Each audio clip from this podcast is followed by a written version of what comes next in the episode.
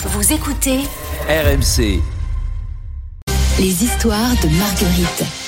Les histoires avec Marguerite. Marguerite, les internes en médecine priés par le gouvernement de retirer les dans les salles de garde. De grandes peintures grivoises, ce sont euh, les fresques carabines peintes sur les murs euh, des salles de repos des carabins à l'hôpital. C'est le nom qu'on donne euh, aux étudiants. En médecine, le problème, c'est que très souvent, ça va trop loin. Avec des représentations pornographiques, sexistes et carrément trop loin. Pour vous donner un exemple, en 2015, à Clermont-Ferrand, une fresque représentant un viol collectif entre super-héros avait suscité une polémique avant d'être effacée. Aujourd'hui, le ministère de la Santé remet un bon coup de pression. Ces fresques doivent être retirées en concertation avec les représentants des internes.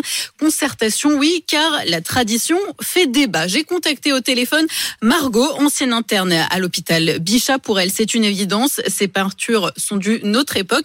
C'est pas forcément euh, l'avis d'Anna qui est en train de finir euh, ses études de médecine à Lyon. Il faut faire la différence entre euh, des peintures qui font l'apologie d'actes condamnables et des dessins juste vulgaires, ce qui ne fait de mal à personne.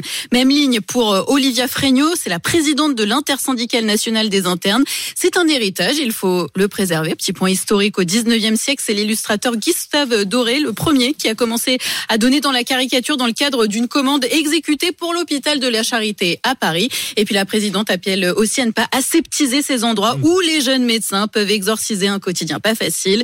Les murs blancs, c'est froid, c'est triste et ça n'a jamais aidé personne. Ah, un débat presque autour des caricatures, de la liberté d'expression qui s'invite en fait dans les Dans salles les de hôpitaux, ouais, ouais. dans les hôpitaux, dans les salles de garde. L'histoire racontée par Marguerite Dumont.